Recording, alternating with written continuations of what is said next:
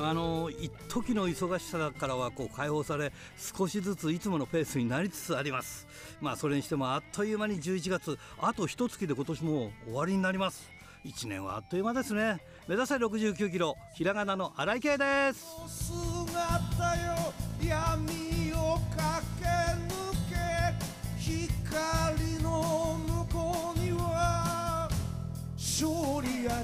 ねそういうわけでラジプロも31年目に入りましたもう自分ながら本当に長くやってるなって感じますよね。いや本当だよな。まあ今年はねコロナもこう収まったので、えー、東京での観戦ができたりとかねいろいろありましたし、まああのそれ以外にもいろんなとこ行ったりとかっていうことがあるんでね、まあね来年はもっともっとアクティブにやれればと思っております。まあね頑張っていきましょうよ。あと一月ね。ということで、えー、今週はまずはこちらからです。戦う敵は己だけチャンピオンベルトだけじゃない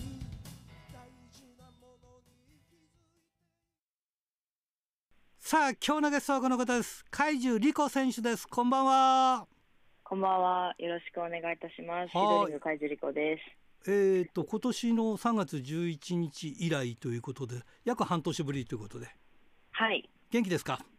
はい元気です。あよかったよかった、はい、この間ね中島選手と話したら、えー、海獣選手はいろんな団体にこう呼ばれてるって言ってましたが。はい、えー、元気でいろんなところで頑張ってますか？大丈夫です。頑張ってます。どうで、どうですか？こう他の団体で戦うのは楽しいですか？はい。あの普段シードリングのリングで戦えない選手の方とかと戦えるので、うん。うん、楽しいというかなんか楽しさもありますしいろいろ勉強する場でもあるなと思うので、うんうん、自分の中ですごいいい経験をさせていただいてるなと思ってます。はあはあ、まあその自分の勉強とかっていう中では中島選手とも組んだりすることもあるわけでしょ？えっと他団体では本当に多分くあまり組んだことなくて、うんうん、多分1回あって2回あるかなぐらいですね。ああなるほどね。はい、でもどうですか？やっぱり先輩と組むっていうのは。あめちゃくちゃあのななんて言えばいいんでしょう。なんかなんか有沙さんとは本当に毎日一緒に練習してるからこそ、何をしたいとかが、うん、まあ、分かったりはするんですけど、うん、その自分一番憧れた選手が有沙さんだったので、うん、もう有沙さんと一緒に組んで試合をするってだけで成長を見せなきゃとか、自分こんだけ強くなったぞっていうところを見せないとみたいな、いろいろ自分の中で課題みたいなのが決まってて、うん、そういうのをちゃんとなんかできてるかなみたいなのがあるので、うん、なんかある意味緊張はします。すごいあの強いアリサさんなので、うん、絶対負けないみたいなのあるんですけど、はいはいはい、自分自身はすごい緊張するなって感じです、うん、やっぱりねトップの選手だからあの女子プロ界でもね。やっぱり、はい、そういう人たちと一緒にね練習したりとかまたその組んだりできるっていうのはやっぱりその学ぶ、はい、学ぶことは多いですよねやっぱりね。はい、うん、はい、あのー、笹村選手とあのタックのベルトを持ってましたよね。はい持ってます今。今も勝ちました？この間。はい。もうじゃあ防衛してるんだ今も。はいも防衛してます。じゃあそのベルトでいろんなところで戦ったりするわけ。それははい、まだあのシードリングでしか、うん、はい、あの、なんですっけ、えっと、防衛戦はしていないんですけども、うん、はい。ねでもね、これ写真、写真見ると、なんか、これどっちがどっちか分かんないような髪の色してますよね。はい。なんとなく、なんとなく白黒かなんかで見たら、どっちよっていう感じ、感じですよね。はい、これは合わせてんの、やっぱりそういう。はい、わざと大会前日とかにちゃんと連絡取り合って。うん、うん、うんなんか、まあ、自分たちのそのなんてテーテーマっていうか自分たちはなんか似てるから双子みたいな感じでやってて、レフェリーもお客さんも惑わすみたいな感じをしてるので、ちゃんと髪色とかも話し合って合わせて合わせて。だコスチュームなんかもそうそういう意味では合わせたりとかしてるわけです。ね全く同じものを作ってます、ね、はい、色違いみたいな感じで。はい、ね、じゃあもう2人がこう戦いの間にこうこう入れ替わってもお客さんとかレフリーは分からないという一応そういう建前で、はい、建前じゃないけどね。うん、そこも楽しみであるということですね。はい。うんそうですか。どうですか？あのまあ先ほどその中島選手の話もしましたけど今おいくつですか？今。今21です。21でね、はい、で最近だとその前元前場の選手とかその自分と倍以上年の差がある人たちとか戦ったりしてるじゃないですか。はい、どうどう？この辺は。えー、なんか自分はその全日本女子プロレスさんのプロレスとかは、うん、あの YouTube でしか今見ることないので、はいはいはい、なんかその方々と試合させていただいたりとかするときは、はい、なんかその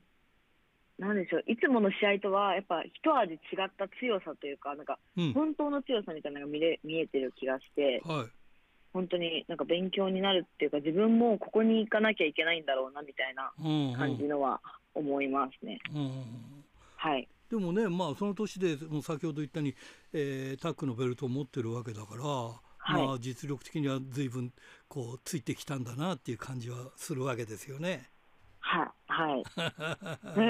ねえ。いや、うん、なんと言っても素晴らしいですよねそういう意味ではね。あのシードリングが、はい、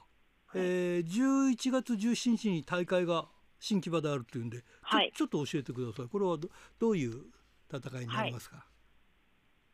い、えっと、まだカードが一つも決まってないんですけども、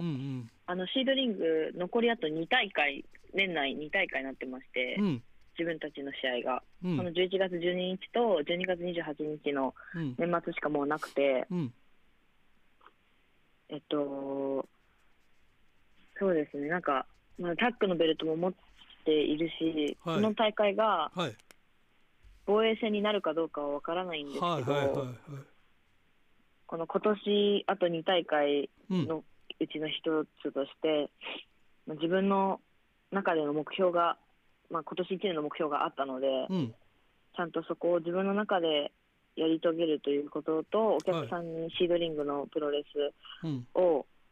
やっぱり見てほしいなっていうのと、うん、あのまだ見たことない人たちにも見に来ていただけたらなと思ってます。なるほどね。はい、これ今今話聞いててね、まあもう少し簡単に言うと、どういうような戦いを求めていきたいんですか？えっとなんかまあ自分たちの団体が、うん、なんか全日本女子プロレスさんを継いでるはいはいはいそうだよね。はい、はいはい、団体で、うん、まあ、自分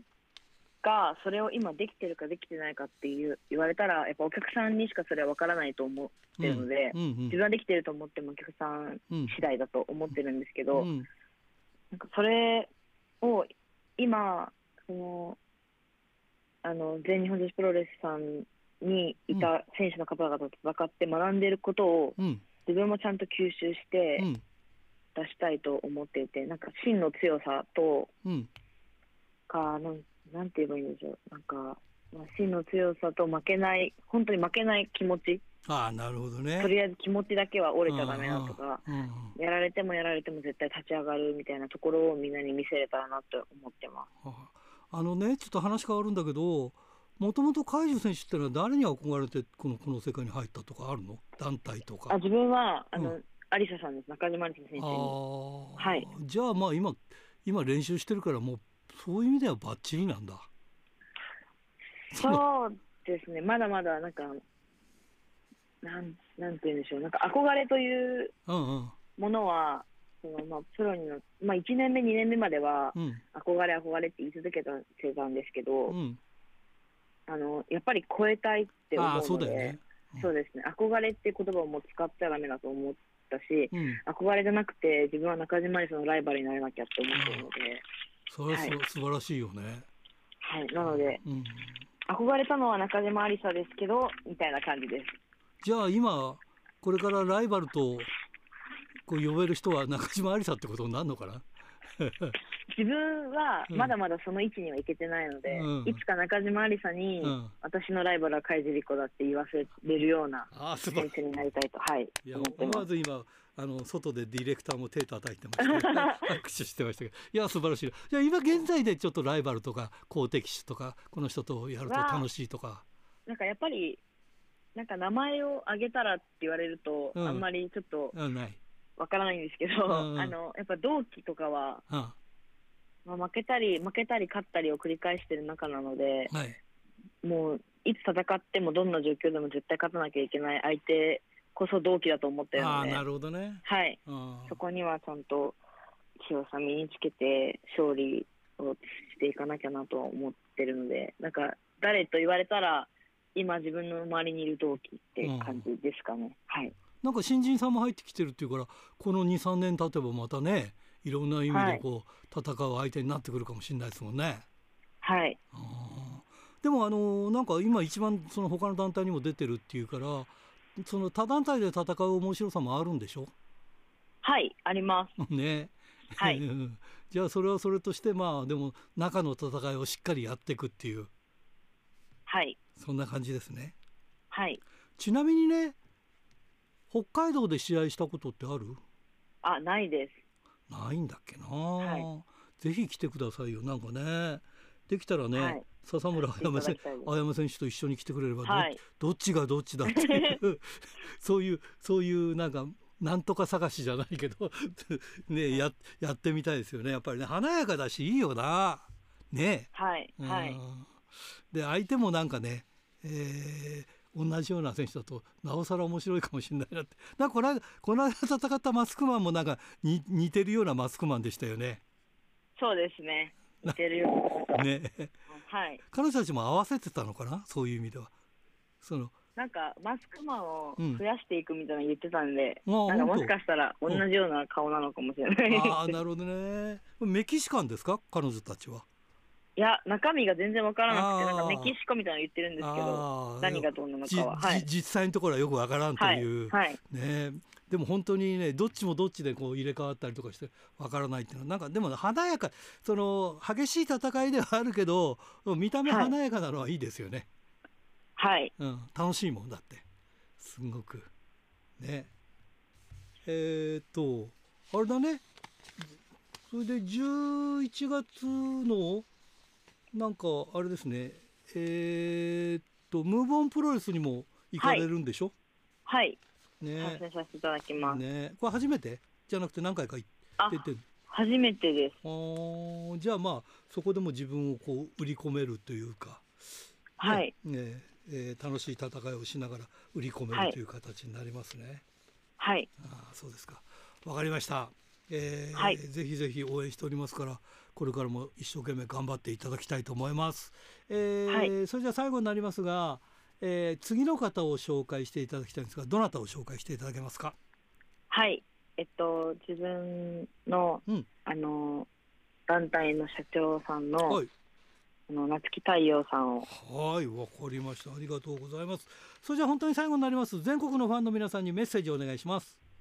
はい。えっと第12代ビヨンドザシータッグチャンピオンの海樹リコですシードリングのプロレスまだまだ見たことない人たくさんいると思いますのでぜひいろんなところで試合をできるように今頑張っておりますのでいろんなところで皆さんに見ていただきたいなと思っております。よろしくお願いいたします。ドクター。はいどうも。今週もよろしくお願いします。はいよろしくお願いします。はい。えー、あのこの間あのサムライ TV のですね、うん、あの取りだめた番組を見てましたらですね、はい。あの別冊バトル面かな、で、はい、あの留学生特集っていうのがありましてね、はい、で、えーまあ、いわゆる MC って番組の司会、声だけの司会も、あの劣化っていう選手がいますけどね、えあの方があの、あの方、台湾出身なんですよね。はいはい、でえーまあ、この間、関札選手とタッグを組んであの、お互い似てるんじゃないかなって言ってましたけどね。はいはいはいはい あの方もなんか調べてみると、あの初来日は琉球ドラゴンプロレスなんですね。あなるほどですねでしかも初めて来たのが2013年というから、もう日本に来て10年経ってるんですね。あそうなんですよね。えあそうすると、留学生と言いながらも長いなと思いましたけれども。はいまあ、そこで取り上げられてたのは、あの今、大日本に来ているエンデルカラ選手ですとかね、はいはい、えー、そういったあの、まあ、あの絶賛大日本常連登場中のうん、あの外国人レスラーの方々が取り上げられたんですけども、はい、あのー、考えてみたらですね、あの私、初めてプロレスを見に行ったのは、あの国際プロレスだったんですね。はいはいはい、でその時にあの買ってもらったパンフレットにですね、はい、えー、こう真ん中辺、まあ、選手の紹介があって、真ん中辺のページに、その近近頃のニュース、近々のニュースが載ってましてね、はい、そこに載ってたのは、えー、新鋭八木弘欧州で奮戦というね。八木弘はいはい、八木弘っていうのは、本名時代の、あのー、リ龍馬選手ですよ。ね、プロレスバプロレスバカですね。プロレスバカ、後のプロレスバカですね。ね。あのシュープル佐藤さんが命名の。そうそうそうそうえー、で、あのー、まあ、海外武者修行中なんて書いてあったの、記憶にあるんですね。海外武者修行なんていう言葉はですね、もう あの死後になってしまったかもしれませんしね、ね。あの若者のプロレスファンは知らないかもしれませんけれどもね、はい、あの結局はその昔はあの海外へそのプロレスラーが修行に行くというね、はい、あの図式があったわけですよね。はい、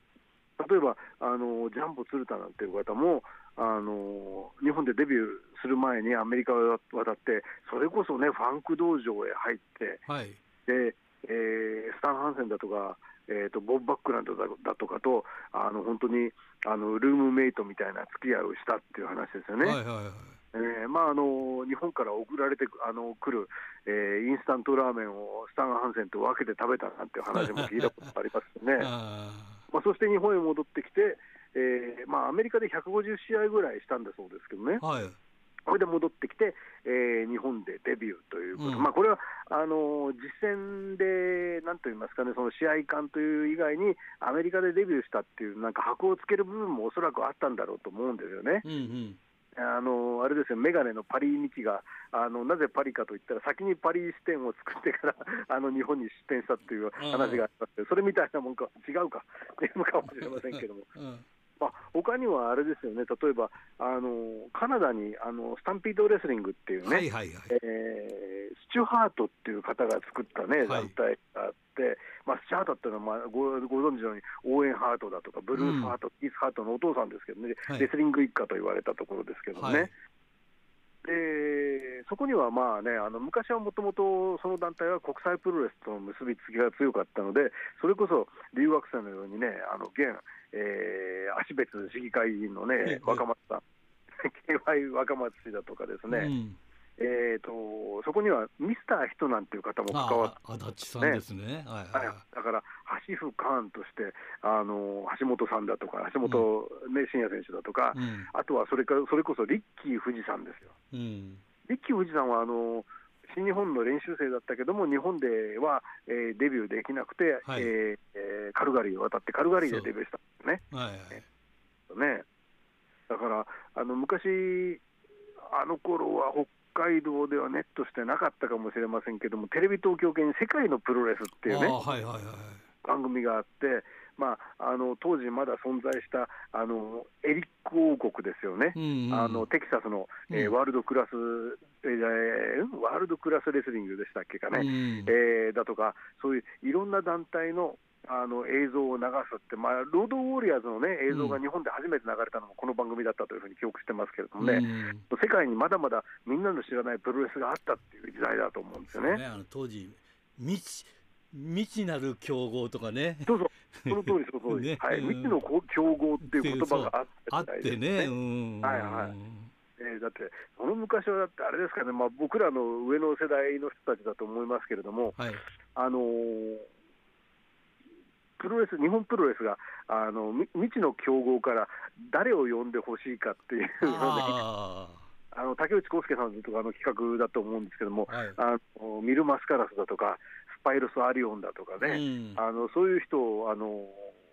まあ、に投票する方も見たことないのに投票してたわけですからね。あそうそうだよね、そういうふうに考えれば、ね、そういう時代だったわけですよね。ねあとはその、えー、月刊ゴングのですね海外特派員から送られてきたあのメキシコの洞窟に住んでるですねなんか原始人のような覆面レスラーだとかですねそういうものにこう妄想を膨らませてそうそうそう妄想なんだよね。もう今考えるとうさんくさいんだけどそこがななんかねロマンなんだよねそう。思います。プロレスのね。ええ。あの今みたいにこうインターネットで全部見れてしまうんじゃないんだけども、やっぱりそのなんというかね、その独特な味わいというか、うん、あのコクがあったような気がするんですよね。だってさ、あのね、はい、えー、すごいでかいレスラーがさ、バスをグレートアントニオとかなんかバスをこう引いたりとかさ、やっぱりどういう、どういうも抜かれましたよね、やっぱりね、おおっていう感じでね。あの朝飯からあのなんだっけ、えーと、牛乳を何ガロン飲んで、うん、あの卵を二十何個、うん、何ダース食べるとかですね、そういう あのなん伝説がね、うん、あの通用した時代といいますかね。まあ、それもね、やっぱり面白かっただろうと思うんですよね。はい。であのやっぱり海外武者修行っていうことに戻ると、やっぱりその、えー、昔やっぱりその WW、まあ、当時の WWF ですね、ね。うん、があの世界を、まあ、なんていうか、海外プロレス、特にアメリカ全体のプロレスを統一する形になるまでは、あの各地にプロレスがあって、でえー、特にヨーロッパはヨーロッパでまた独自に発達したね、あの、うん、まあ、メキシコはルチャリブレっていうのも、あれもあの独自に発達した形のプロレスだろうと思うんですけれども、はい、えー、代表的なのはハノーバートーナメントっていうですね、うん、あの一箇所に滞在して、でえーまあ、選手はですねあのキャンピングカーみたいなところに泊まったりだとか、うん、あるいは、えー、会場としてはこうサーカスの、えー、大きなテントみたいなね、はい、えところの真ん中にリングを組んで行われたこともあったという話なんですよね。うん。うん、まあ、あのあとはあれですよねあのヨーロッパは、えー、ラウンド制だったりね、うんえー、したというような話をね聞いたことがありますけれどもね、はい、まあ、あの国際プロレスなんかでそういった形に準じてヨーロッパからの選手が来るとあのラウンド制の試合も1分1ラウンド何分という試合も行われたような記憶もうっすらあるんですけどもね、はいはい、あの一番代表的なのはあの、えーと、オットー・ワンツっていう人がオーストリアとかドイツでやった CWA っていう団体、ね。まああのーこういうふうにあの1か月なり1箇所に、えー、いながらこう、えー、転戦しながら1年の半分ぐらいをプロレスを行うという、うん、えー、形式だったようですけどもね、うん、あの80年代以降はあのそれこそメジャーなところでは長野さんとか天山選手とか。小島選手とかね、うん、もうあの行ったことがあるはずだと思うんですよね。ね。えー、昔はあのそれこそさっきのあの八木宏が欧州で奮戦じゃないですけど、そういう時代にはあの後にはあの鶴見五郎さんとかね、うん、あとマイティ井上選手もねヨーロッパ長かったって、それであのフランス語が喋れたので、えー、アンドレザ・ジャイアントとね、はあはあ、えー、仲のいい数少ない日本人だったという話をね、聞いたことがありますよね。もう長野さんね、嫁さんドイツ人だしね。そうそう。はいはい、だからドイツ遠征で知り合ったわけですよね。うん、そうそうそうそう。えーまあ、当時はあのこれ、あんまり海外遠征と関係ないかもしれないけども、はい、あのあんまり英語もろくに喋れなくて、うん、それで、まあ、だけどもあの、ドイツ人の奥さんだけども、英語で喋ってたんだと思うんですよね、はい。はい、これ、長さんがあの時々笑い話として喋ってますけども、うん、あの会話ができないから、あの黙ったままにいたと、うん、そしたらあの奥さんが、あの退屈してるの？って、ああいうボーリングって言ったと、うん、だから、おボーリング行くかいって言った それぐらい英語ができなかったって、ボーリング行きたいのかって言ったっていう話がありますけどね。まあだからそういうふうに語学できなくてもね、海外を放り出してしまったと、うん、それで、それが海外武者修行のうちの一つだったんでしょうね。乱暴な話だよね、ね今考えたらね。いや本当ですよね。放り出してそのままになって、あの結局あの、なんて言うんでしょうかね、あのその一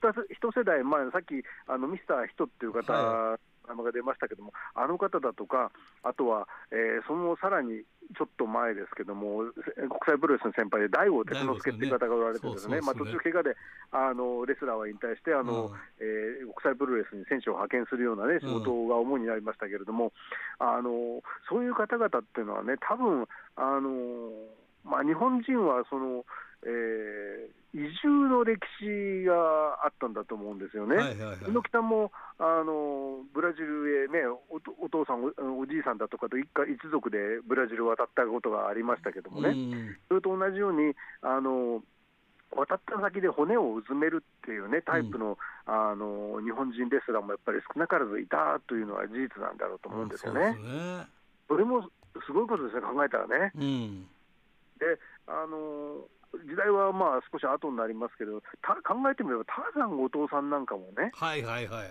アメリカで、まあ、あの馬場さんが言うには、今、後藤がどこにいるのかよくわからないと、だから辞めてるのかもしれないといった期待もあったようですね、だね。だけども、そのアメリカへ行く直前のことを考えてみます。と、ね、ちょっとあの見ますと、あの CM に出てたんですね、テレビ CM。おなんかそう言いますね。あの丸三豆乳、まあ、今も豆乳出してますけどね、丸三はね、丸三豆乳、丸三豆乳、丸三豆乳、お豆のおちちっていう CM に、あの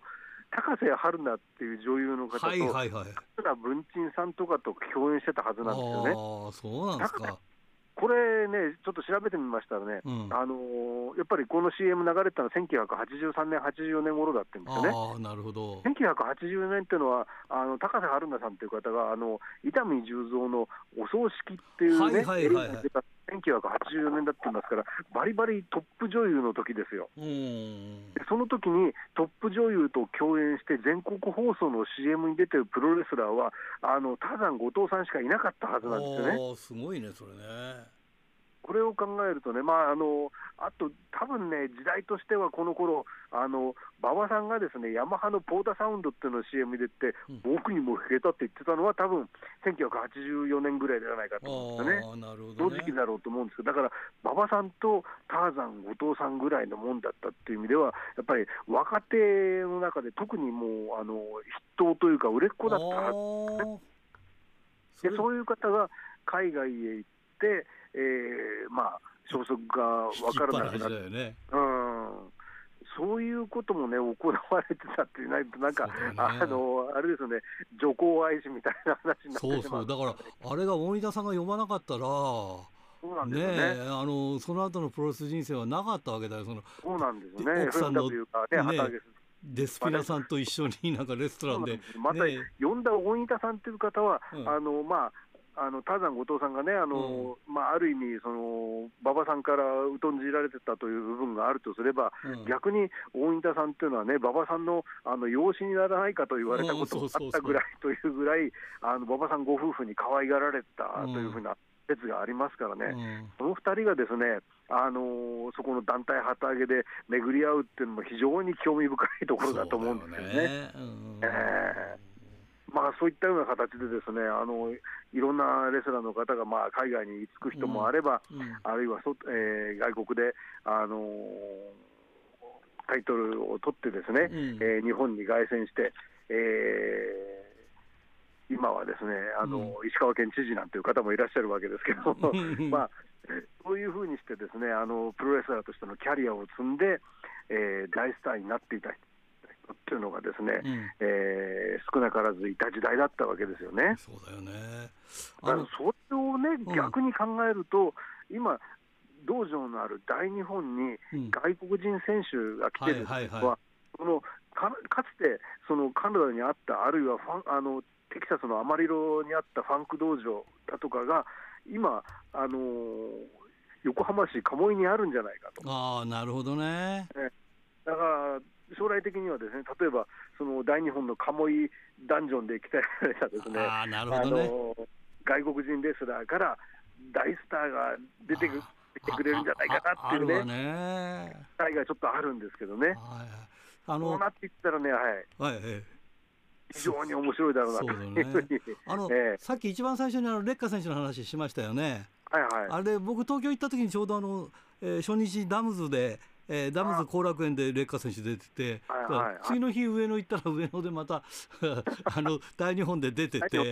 はい、でなんか帰ってきたら北斗に出ててっていうのがあって。であのシークレットベースの清水選手が似てるんですよ。あの髪の毛とかあの口元の感じがあのに、はいはい、笑ってる感じがね。で清水,、清水選手に「いやもうそっくりさんに会ったよ」って言ったら「いやいや最近は劣化選手の方が有名で清水って誰よ?」って言われるんですって。な。そそんな話をして笑ってましたけど。なるほど。頑張ってほしいなと思いますよねみんなね。世界も変わってきたということですね。そうですね。まあ、やっぱり長年プロレス見てるといろんなね 味ありますからね。これからもちょっと見続けていきたいもんだなと思いながら、えー、本日の、えー、講演はこれまでにさせていただきたいと思います。はい。それではまた来週もよろしくお願いします。おはがきルチャリブレ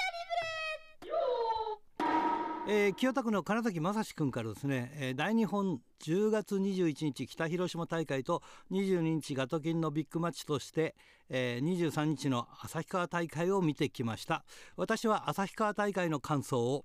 えー、観客約170人で、えー、2対1のハンディキャップマッチが1試合、えー、シングルが1試合タッグが2試合、えー、6人タッグが2試合の計6試合でした。えー、第1試合のハンディキャップマッチはバラモン集計対谷口。1人の谷口選手が勝ち、えー、会場を巻き込んでのバラモントークで盛り上がりました、えー、セミの若松対星野は有刺鉄線ボードブロックデスマッチで、えー、リング上でブロックがあれほど壊れたのを見たのは初めてでした。若松選手も額から流血しながらの勝利でかっこよかったです。えー、メインの6人タッグは各自が持ち込みの蛍光灯デスマッチですが蛍光灯を使わない中での使った時のインパクトは、えー、すごかったです、えー、石川選手がアブ小にフォール勝ち、え、マイクで、えー、締めて来年の旭川大会は4月15日だと報告して終わりました。ほのぼのとした地方大会の雰囲気私は大好きですということでね。はいそれからもうちょっといけるかな、えー、千歳市ラジオネーム大和武さんからですね。新井さんこんばんは。こんばんは。岩手市の道のくプロレスが団体旗揚げ30周年を記念して茨城県つくば市のゲーム作家の協力を得てカードゲームメガボルテージプロレスリングを制作しました。4選手の得意技のカードを順番に出し合い手持ちが先になくなれば勝ちという、えー、2人から4人用のゲームです、えー、11月18日の岩手県矢巾町の大会で販売するそうです。他の団体でも作りたいでしょうねということであと一ついけるかな。えー、富山県ラジオネーム高木のかっちゃんからですね。YouTube でドラゴンゲート、えー、福岡浮葉大会、えー、鹿児島おろしティ大会のダイジェスト動画を見て思ったのですが、えー、子どもたちが声援子どもたちの声援が大きいのと、えー、両大会のお客さんのノリが素晴らしかったと印象に残りましたね、えー、最近ドラゴンゲートの会場は子どもの声援が多くなっているイメージだな。なんでだろう？クエスチョン、えー、鹿児島大会で、えー、6人タッグ公演、えー、後会場の外で菊田と清水が争いを、えー、UT 一人で止めようとしても止められずにいたら YouTube の撮影を担当した堀口元気が「誰か止めろおいジェイソン止めろ」と言っていたんだけど、えー、堀口元気が止めに入らないんだなと思った。かっこ笑い、えー、地方で試合が終わった後もリング上でも乱闘し会場の外でも乱闘するのは、えー、ドラゴンゲートでは珍しいなえー、タイトルマッチの前に菊田と清水が火がつくのはいいけど会場の外までの乱闘は良くないなということでね。最近やっぱり少しずつ変わってきたんだね。で子供のまあ子供に人気があるっていうのが一番だね、えー、その子たちがどんどん大人になればもうずっと続いてくれればいいということでね。まあということでおはきルチャリブレでした。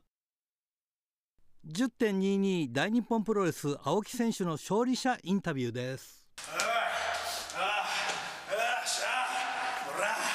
青木優也関本大輔に負けなかったぞ。おああ。やっぱり。ああ強かった。強かった。うん。でも結果として関本大輔に勝つことができました。でもでも本当の意味で関本大輔を超えたとは思っていません。これからですよ。これからどんどんコツコツコツコツ積み上げていって1回2回3回どんどんどんどん本当関本大輔からの勝利それと大日本プロレス他の他の選手からの勝利を重ねていってこのベルトの価値そして青木優也それから大日本プロレスの価値を高めていった先に本当の意味で関本大輔を超えたと思っています。でもリング上で言った通り俺は関本大輔の後ろに立ってるなんてね。関本大輔の背中を追っかけてるなんてね。みじんも思ってないですよ。俺はこのベルトを持ってる限り。戦闘に進み続けて。うんまた。うん、うん、関本さんだけじゃないかな、うん、みんなの挑戦を受けるだけです。はいそして、うん、吉田和正、うん、あいつの挑戦を、うん、次の後楽園ホールで受けて立ちます、うんうん、やっぱりね、うん、若い世代が、若い、キャリアの俺たちがねどんどんどんどん盛り上げていかないと大日本プロレスのこの先はないと思っているんで、新しい形で大日本プロレスのこの先をタイトルマッチで見せていきたいと思います。できますか？関本選手だいぶこう進化遂げててそういう中で今日また凄みもこう蘇ったっていうところで勝ったっていうのはやっぱり大きないやそうですよ、うん、関本大輔が進化し続けてるっていうのはね同じ団体にいて、うん、感じないわけがないんで。だからこそ僕はね、うん、じっと、うん、そんな進化してる関本大輔を見続けるんではなく自分もまた進化する、うん、現状維持は交代と一緒なんで僕も進化を続けて、うん、関本大輔、うん、追い越されないようにいや俺が先頭に立って、うん、見せた。今日はねその差が、うん、僅差となって、うん、勝利に結びついたと思ってます。1週間後は全く全く違うキャリアの吉田選手やっぱりねこれまた、うん、別の意味の緊張感ですね。やっぱりね、うん、関本さんっていうのはね超える壁である、うん、そういった面で、はい、ガツガツ言ってたんですけど吉田和正、うん、舐めてるわけではない。でもね、うん、俺がチャンピオンとしての強さを見せた上で真正面から叩き潰す。これもまた別の強さを見せて、うん、またなんで言うんだろうな。チャンピオンとしての別の一面を見せて、うん、叩き潰す、うん、そういったタイトル戦になるんじゃないかなと、うん、個人的には思ってます。い。や強かった。でもね、うん、俺はまだまだ俺ねえぞ。まだまだこっからだ。まってってやるぜ。さあ今日のゲストはこの方です BB ハルク選手ですこんばんははい、どうも、こんばんは、ビーアルクです。よろしくお願いします。よろしくお願いします。ね、はい、ということで、えー、お久しぶりで、ちょっと、はい、ちょっといろいろありまして、ね、はい、ということで、まあ、よ、今週よろしくお願いします。はい、よろしくお願いします。あのー、この間ね、はい、KG 選手に出てもらったんだけど。ええー、えー、あの、江別の田舎もんですね。そうそうそう。はい、この間一緒にあの札幌来てたじゃないですか。ああ、この前、あのー、あれですね、札ドラ。札ドラフェスで。そうそうそう。はい、来ましたね。はい、藤波さんとか一緒に来てて。そうなんですよ、びっくりですよね。うん、どうですか、藤波選手とは初対遇なんですか、は初遭遇なんですか？遭遇、まあ、試合をするのは初めてでしたね。はあ、はあ、はあ、どうですか、レジェン言ってみれば昭和レジェンドですよね。いややっぱ体がでかいし、力強いですね。ああ、そうですか。あのー、そのその時対戦してるドラゴンスクリューを、うんうん、あの元祖ドラゴンスクリューを食らったじゃないですか。はいはいはい、はい。もう翌日からもう足が全然調子悪くて。あそれで足痛めたの？それで欠場しちゃって。しばらくの間ね、お休みでしたから。選手の技でいっちゃったんだ。もう元祖ドラゴンスクリューですよ。すごいね、それなんか大変だけど、まあ勲章っちは勲章だけど、いや、まあそうですけどね、もう試合できなくてね、穴開けちゃったんで。そうだよね、それでトライ、皆さんにはね、申し訳ないなトライアングルゲートあるでしょ、土井ちゃんに。いや、そうなんですよ。ねえ。もまあ、元ゴールドクラスだからいいのか。まあそうね、そこをね、あの助けてくれたというか。うん。どう、怪我の具合はどうなの？どうも、今日はもう、うん、もう異常なく、いつでも試合できる状態。ピンピンしてるんで。ただ、あの時のドラゴンスキル、やばかったっすね。やっぱりね。結構地味な技だなと、大したことないとったら、めちゃくちゃ力強いんで、持ってかれて、ああ、そういうことなんだ。そのままなんか、筋ね、痛めちゃって。ああ、はいはいはい。やっぱり、やっぱり猪木さんと一緒にやってきた人だからね。いやすごいっすよ。ね、一時代作った方ですから、やっぱりね、大変なことになってますね。でかいし、強いし、うん、すごいっす。びっくりしました。でもあれだよね、はい、髪も切ったんだよね。あそうなんですよ。ね。あのー、ちょっとね、うん、今年の夏は暑かったから髪切ろうと思って。そうかそうかそうか。いやでも顔出した方がほらやっぱりその2枚目だから見れていいじゃねやっぱりさ。いやいやそんな2枚目じゃないですけどね。でもまあ札幌出身なんでね、うん、札幌出身みんなこんな顔じゃないですか。いやそれそれはどうかわかんないけど、えー、こんなもんですよ。ちょっと違って江別だとああいう顔になるんですかねいや江別なんて田舎ですからね江別の KG みたいな顔しますよみんなねえでもなんか北海道来るときは仲良くやってらっしゃるんじゃないですか？い別に仲いいわけじゃないですけどね。言い合ってはいるけれども。いやいや、仲いい時期もありますけどね、昔はね、同じユニットで。いや、今はもう、そんなことないですよ。うん、田舎もんです、あんなもん。今どう、どうですか？あの、ユニット的にはどうなんですか？ユニット的には、まあ、ゴールドクラスは我々ゴールドクラスがあって、うんまあ、KG はナチュラルバイブですね。はいはいはい。あとはなんだろう、M3K もまだあるかな。うん。あの若手衆の集まりの D カレッジがあるんですね。ねこれが、うん、これ新しいかな？D カレッジってのはこれ北海道初になるのかな？今回。そうでもないのかな？いやでも何度か来てるんじゃないですかね。あ来てるか。うん。うん。ねえ。いやだからまたあ新たにこう分裂しなければいいなと思う覚えるの大結構ねあの北海道半年に1回くらいじゃないですか。そうそうそうそう毎回毎回こうユニット変わってるみたいな、うん。うん、そんな動きがありますからね、うん、そうなんだよね。今回はどうなってることやらまだ分かんないですけど、うん、で今年もあの毎回同じく年末12月1日金曜日が、えーはい、E1 スタジアム2日、はい、えー、3日と続けて札幌 E1 スタジアムということでね。はい、ね、はい、でまあ今回は KG 選手と BB ハルク選手の凱旋ということでお互いね。まあどこかで絡むこともあるでしょうね、試合で。そういうことになるんでしょうね。もう札幌対江別の、札幌江別構想は繰り広げられるんじゃないですかね。ねちょっとね、まだカードは分かんないですけど、うんうん、まあ先だからね。どうせやるんだったらね、田舎もんやっつけたいなと思ってね。でも今、なんか若い選手もなんかメキシコ帰りとか若い選手も出てきて、えーだだいぶこういろいろ変わってきてはいるんでしょ？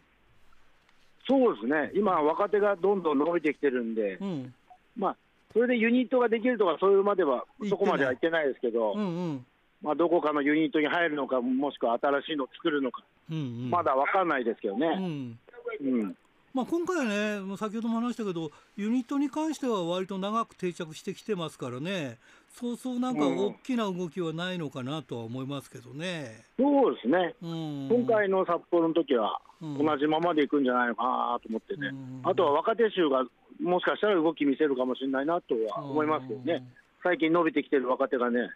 どんな動きを見せるかは、それは楽しみですけどね。うん。ねこれ、ドリームゲートは今、菊田まどか選手が取って、そうですね、はい。まあ、あのー、ハルク選手も菊田はいいよっていう部分ではね、ある程度は認めてるっていうか、そうでもない？認めてるわけでもないんですけどね、うん認めとりあえず言うことないから言っただけなんで。ああ、そうですか。まあね、そういう意味では、若いけどライバルだもんね。大した大した存在でもないですからね。ああ、そうですか。ああまあでもまあ一応ドラゲトップでしょ？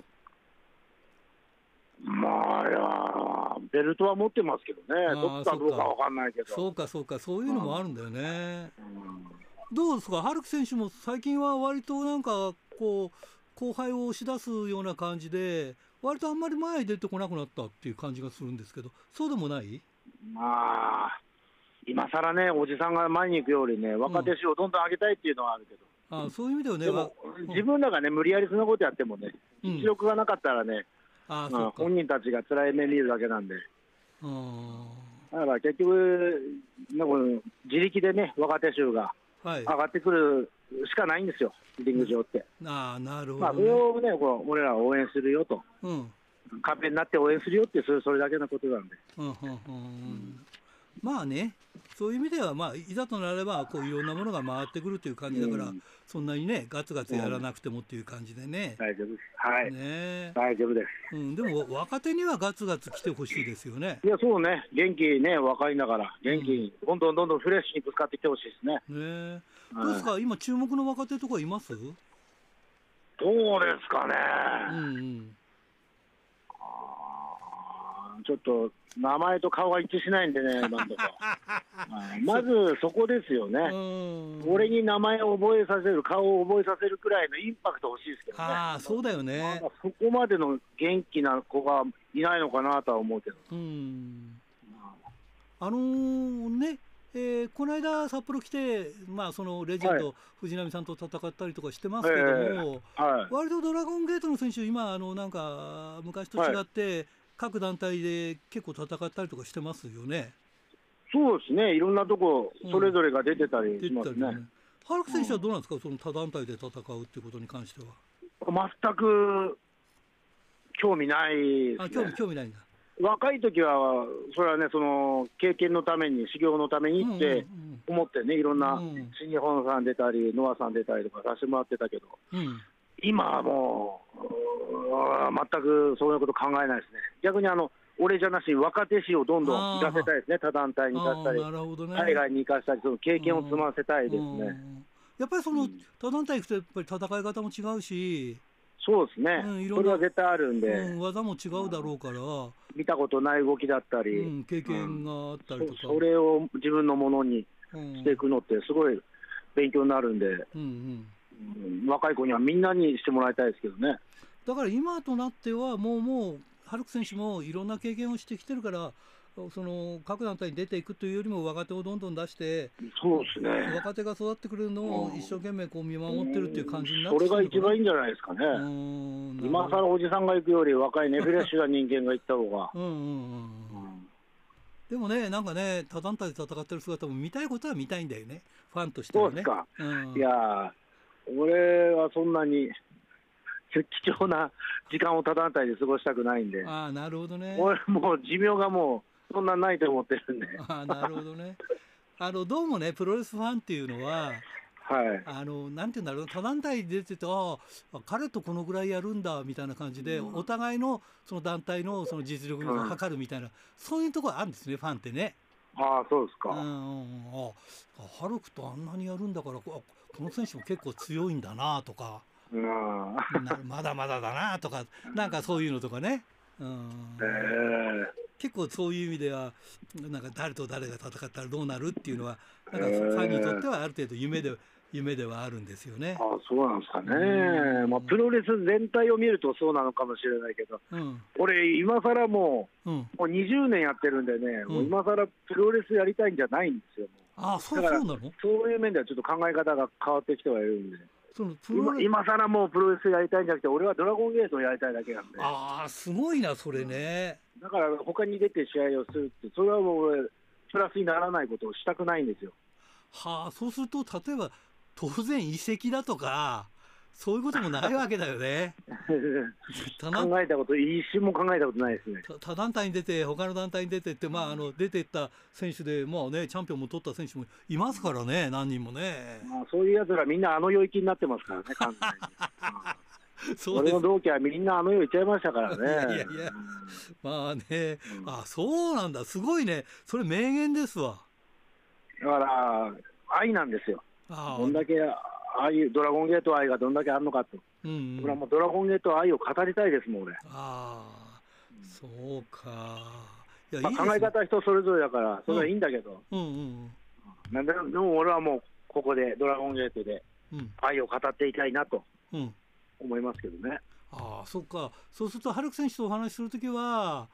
そのプロレスのようにドラゴンゲートの愛がどれだけ深いかっていう話がその先行してるってことでいいんですね、じゃあね。まあそうですね、プロレス愛というか、ドラゴンゲート愛を語ってるんだと、いうことですね。はい、あでもほら、ドラゴンゲートってやっぱりその20年の間にね、まあ、その前からもうもうそうですけど、だいぶ変遷してきてるでしょ、ずいぶんと。まあそうですね、こう、うん、いろんな動きありましたからね。うん、今はどうなんですか、そのハルク選手から見ると、どこが足りない、どこがいい？とか。いやそのそんな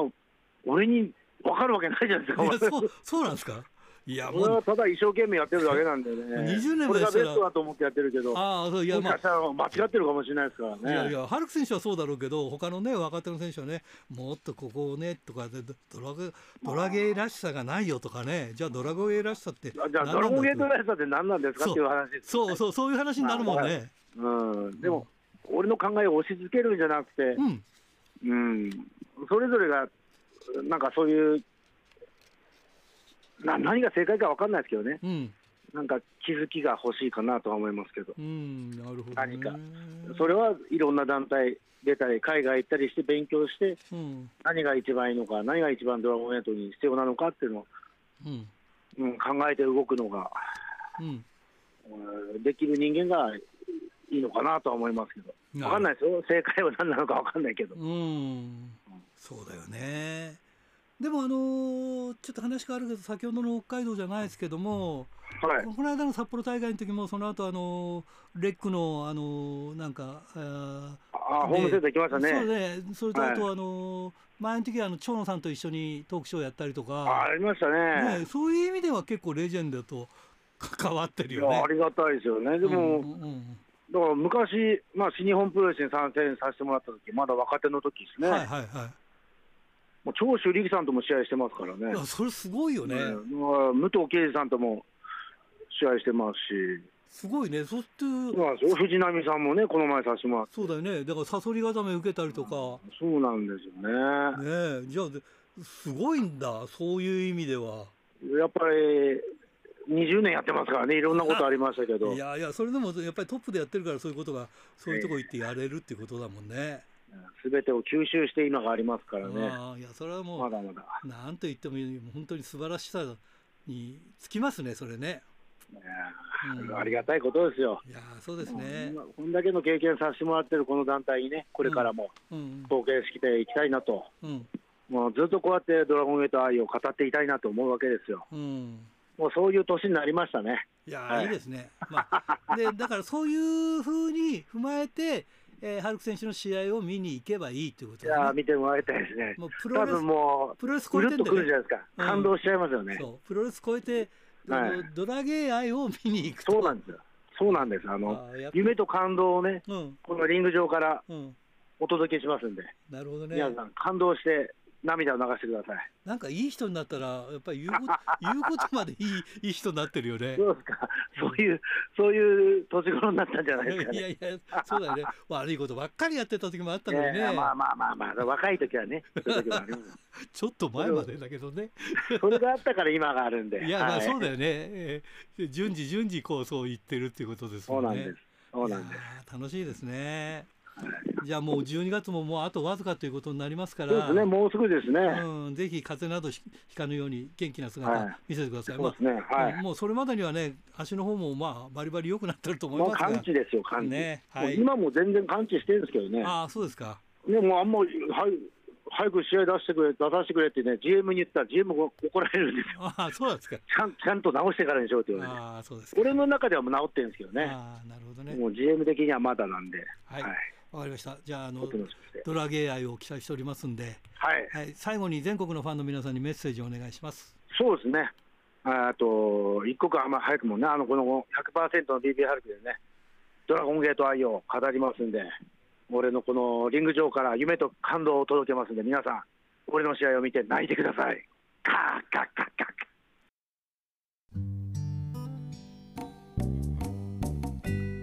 さて先週のプレゼントの当選者の発表ですが、えー、来週の発表とさせていただきます。さて今週のプレゼントはモンドセレクション金賞を受賞した久江の匠のしめ鯖を1名様にプレゼントします。どしどしご応募ください。メールアドレスは rpro アットマーク hbc.co.jp ファックスは011-232-1287宛先は郵便番号060-8501どちらも HBC ラジオラジプロと書いてください。来週木曜日必着です。インターネットを聞く方は HBC をクリックしてください。ということでねもうどんどん寒くなりますからね。これがね秋だというのにねもう冬冬とかもなんかないんだよね最近秋がね。まあそんな愚痴ってますけども。まあとりあえず皆さんね元気で頑張りましょう。ということでいつものようにお相手はひらがなの荒井圭でした。ではまた来週まで。さようなら。